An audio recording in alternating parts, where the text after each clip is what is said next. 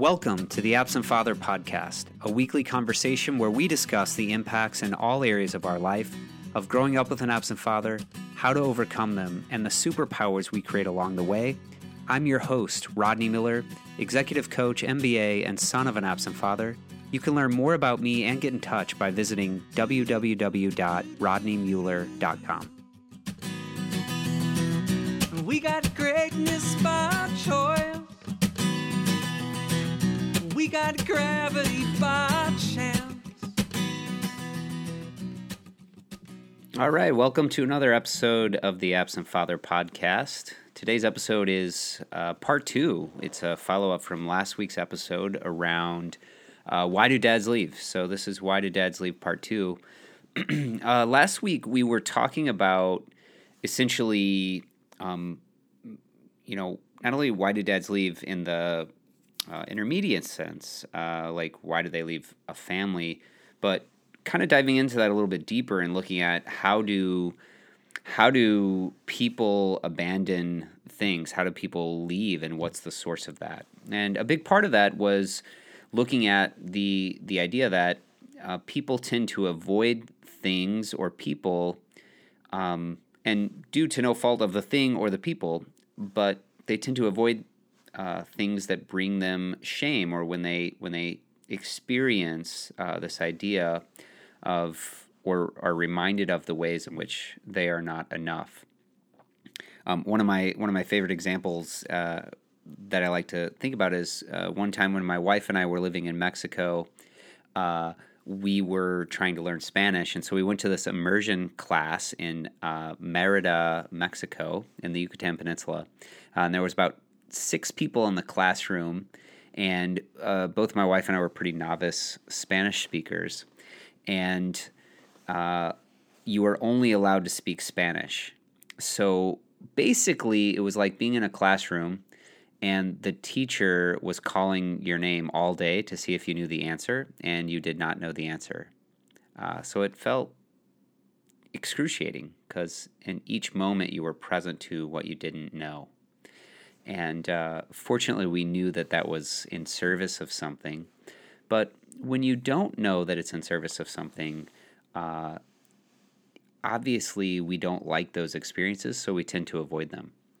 So uh, that was last week's episode, and I'm uh, in today's episode, we're going to talk about this in a little bit more of a macro perspective. So, thinking about um, what is the larger perspective that's at play here that um, contributes to father absence?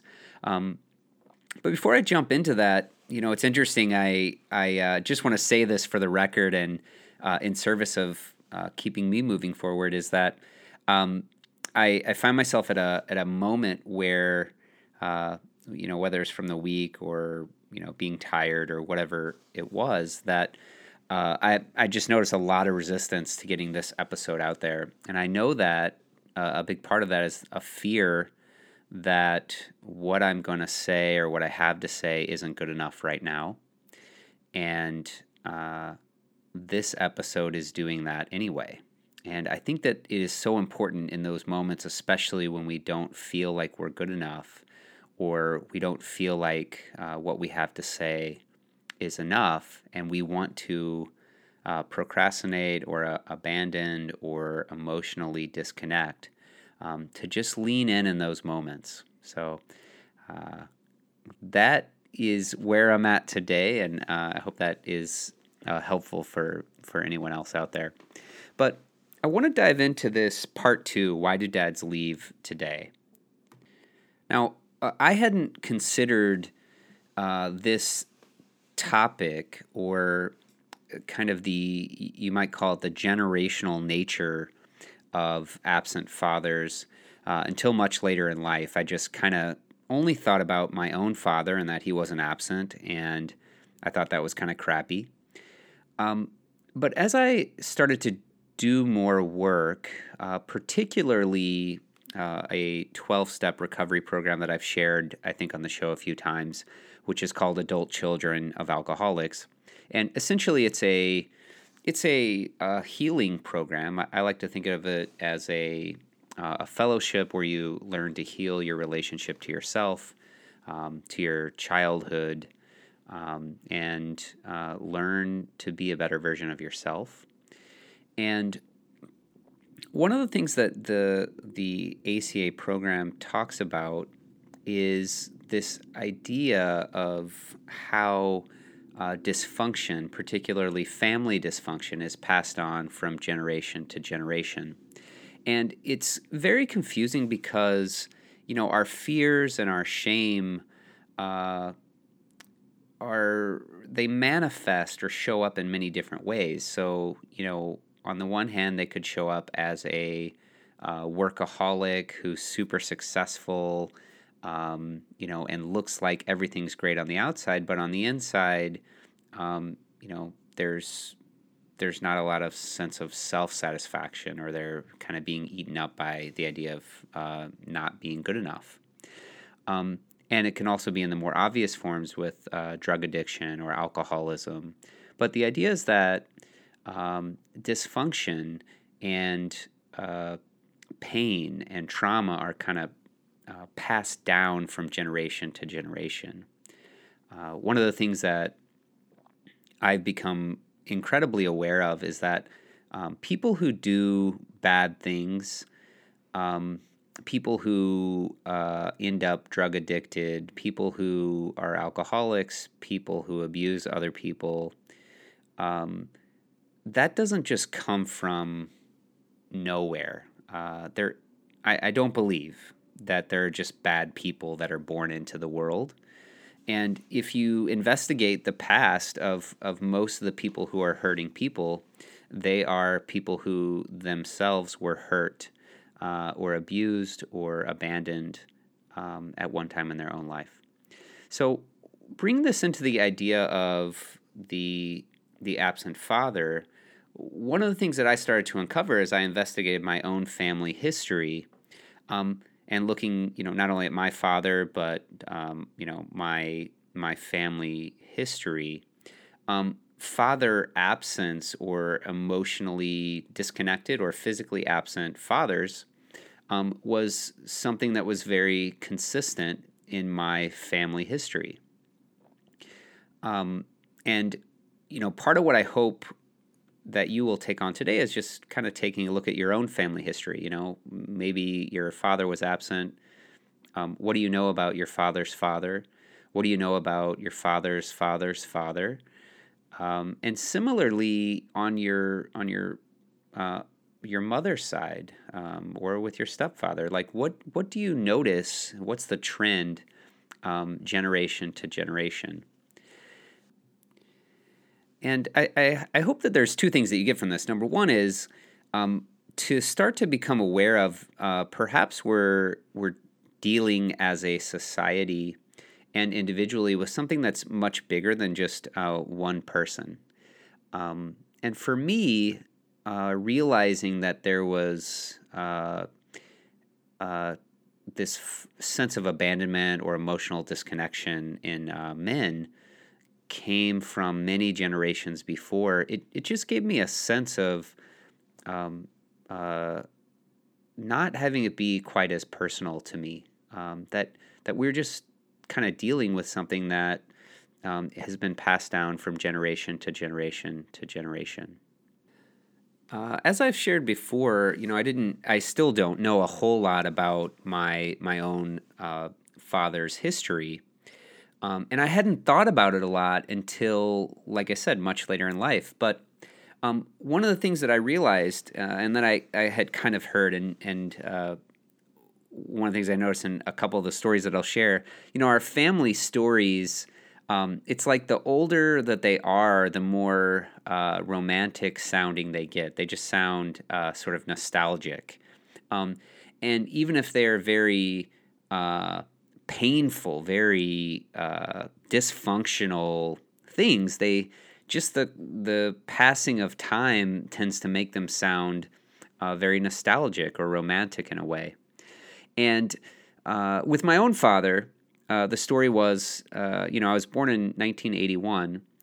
Um, many years later, I, I learned that uh, that same year, in fact, I believe only a few months after I was born, that my own father's father was murdered. Uh, he was a, uh small business owner in the St. Louis area, and uh, apparently there was a disgruntled employee, and uh, he came to work and uh, murdered him.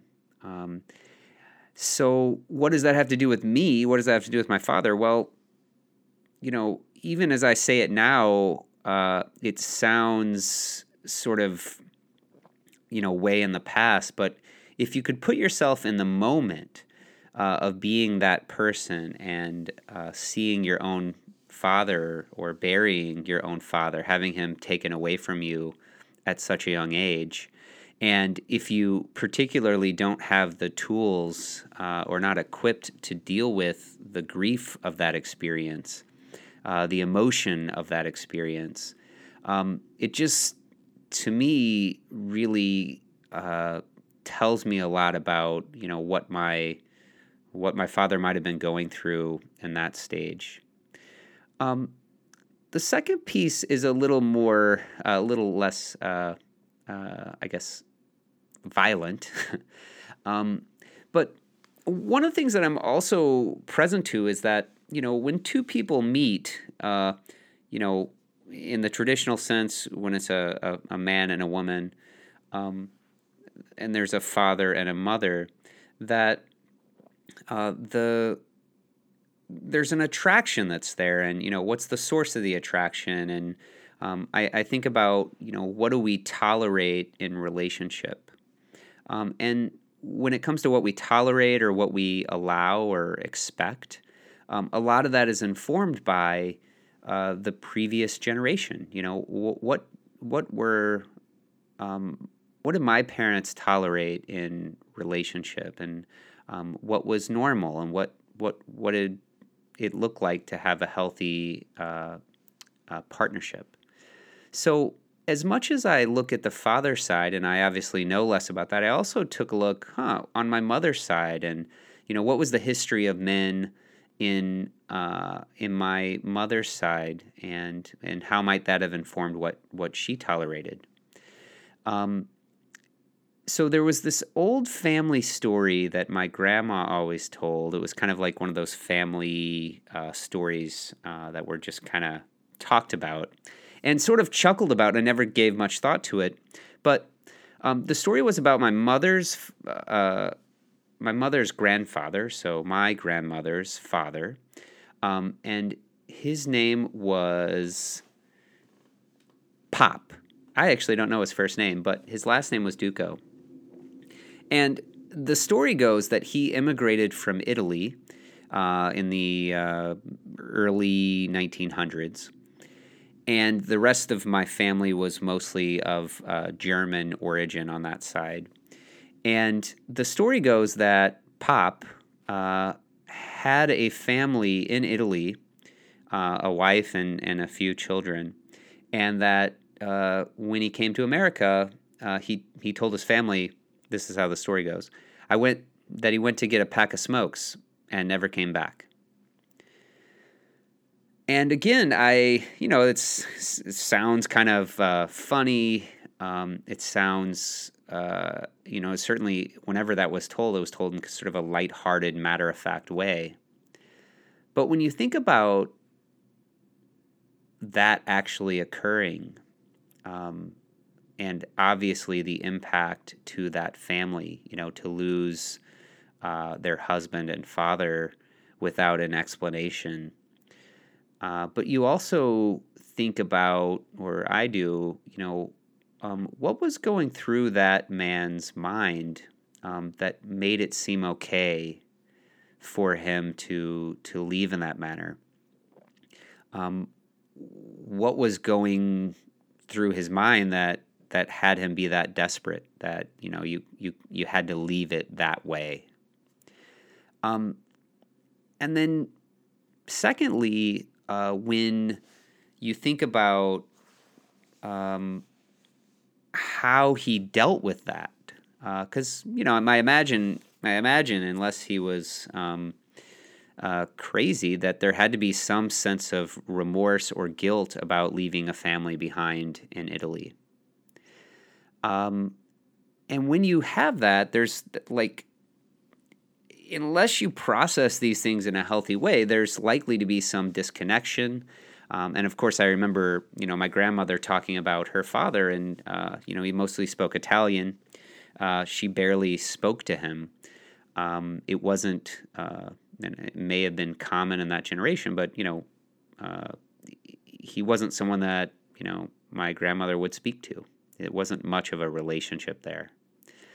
Um, and so my mother, or sorry, my grandmother, uh, she then married my grandfather Henry or Hank. Now I I don't know as much about my my grandfather's uh, parents, but I do know that ultimately my grandfather became an alcoholic. Uh, he was um, at least verbally abusive and very strict, very strict on my mother.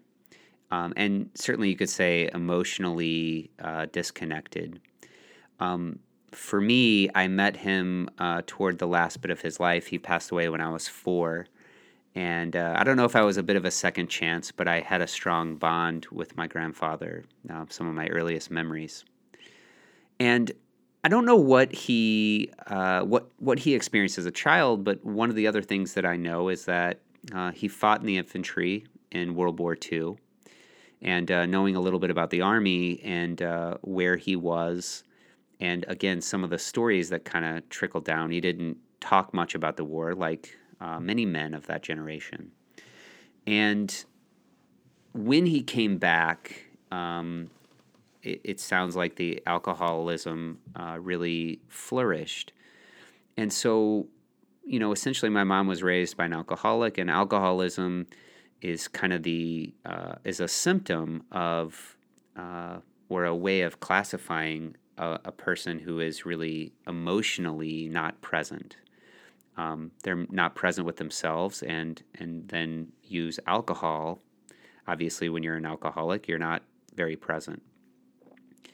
So, again, I'm. I hope that you're starting to think about your own uh, generation and what was passed down. Um, I think it's something that as a as a as a society, uh, certainly in America, we really don't talk about. We sort of discount um, uh, our past and our lineage, and um, it's something that I think about overall as a society, like what we could be if we were able to acknowledge um, the generational nature of a lot of uh, pain and trauma and abuse that's passed down. Um, and my hope, again, with this podcast and bringing light to these sort of things is that what we get to do is we get to address those things. We get to um, know where it came from. We get to address it. We get to talk about it. Uh, we get to heal it, hopefully. And I'm grateful for my previous generations because because they did the work. Um, we got a little bit better each time, and now I have this opportunity to, you know, go to college and uh, earn enough income to where I could have time to think about things like this. I think the cool thing about human beings is that, um, you know, even though we might have come from uh, a path or a place that was um, not ideal, that didn't make it easy or give us a good head start, like we can still become our best selves and we can still move forward.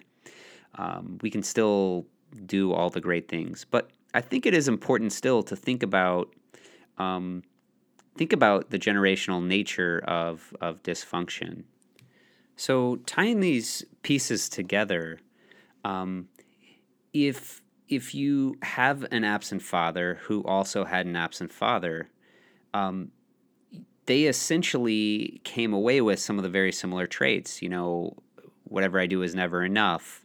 Um, and like most human beings, they try to do the best they can with the the, the amount of awareness um, with what they know at the time.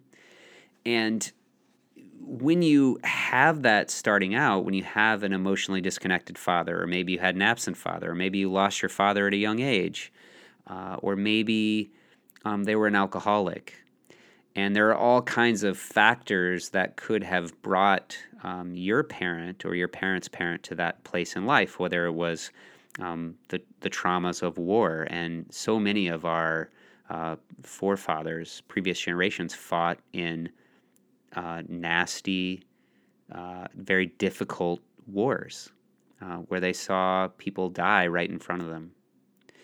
Um, or it's uh, you have been impoverished um, from generation to generation to generation.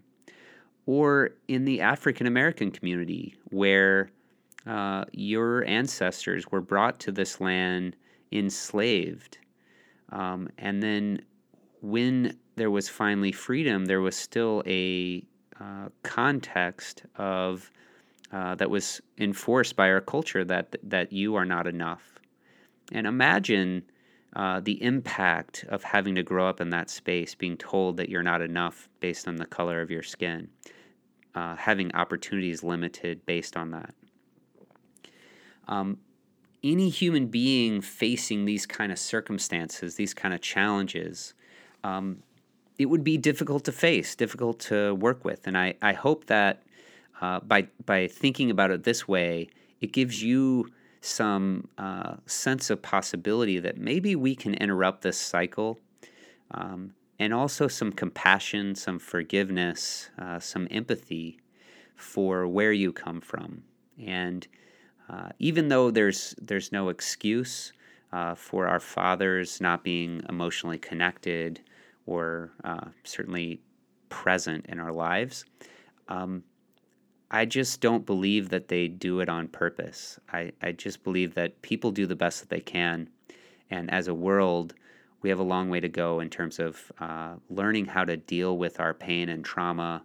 Uh, learning how to uh, be vulnerable and connected and loving um, so I think I'm going to wrap it up here. I hope that you're taking something something from this episode this week. I would love to hear your thoughts. I'd love to hear your stories of um, where uh, your generation brought you.